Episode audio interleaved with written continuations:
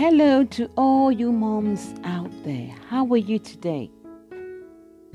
I hope you're doing well and you're doing great.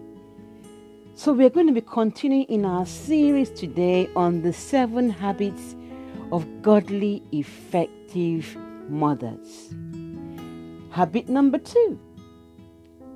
Habit number two is studying the Word of God. So, as a mom who wants to be effective, who wants to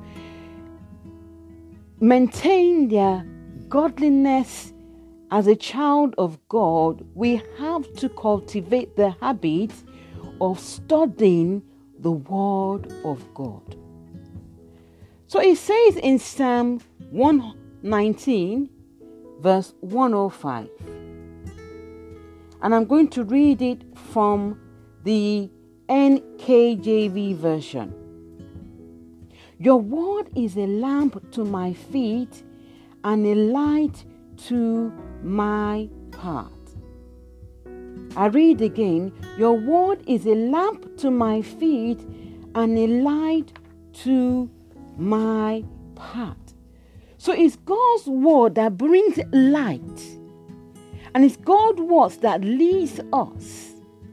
But we're also going to be looking at the scripture, another scripture, which is Second Timothy chapter 2, verse 15.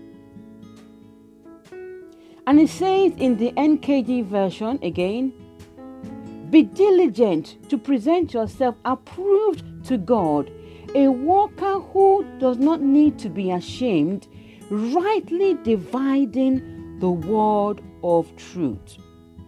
Be diligent, be consistent to present yourself approved to God, a worker, or I will say a mother who does not need to be ashamed, rightly dividing the word of truth. You have to be someone who wants to study, but more than that, who knows how to study, is studious. Studying the Word of God needs you create that time to actually dig deep. Study is setting aside the time and the attention to gain knowledge and insight from God's Word. Sometimes you could study a verse, or you might want to study a whole chapter, depending on how much time you need or have. But it just means that you take that time out to do a it, it could be an investigation into a, a topic, it could be a study of a verse, it could be memorizing the verse.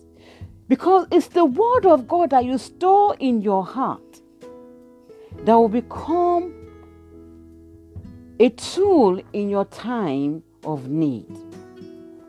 Yes, to be a godly, effective mom you have to be a studious mom.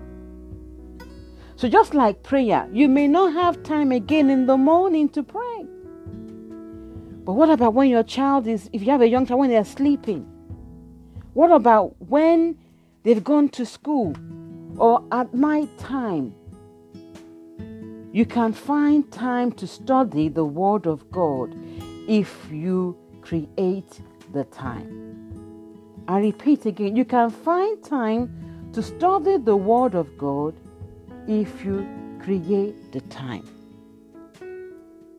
It says again in Psalm 119, verse 11 Your word have I hidden in my heart that I might not sin against you. Moms, to be an effective, godly mom who knows the word, who can divide the word, who can tap into the word and call the word forth in time of need, you need to be able to actually take that time out. Thank you for listening, and God bless you real good.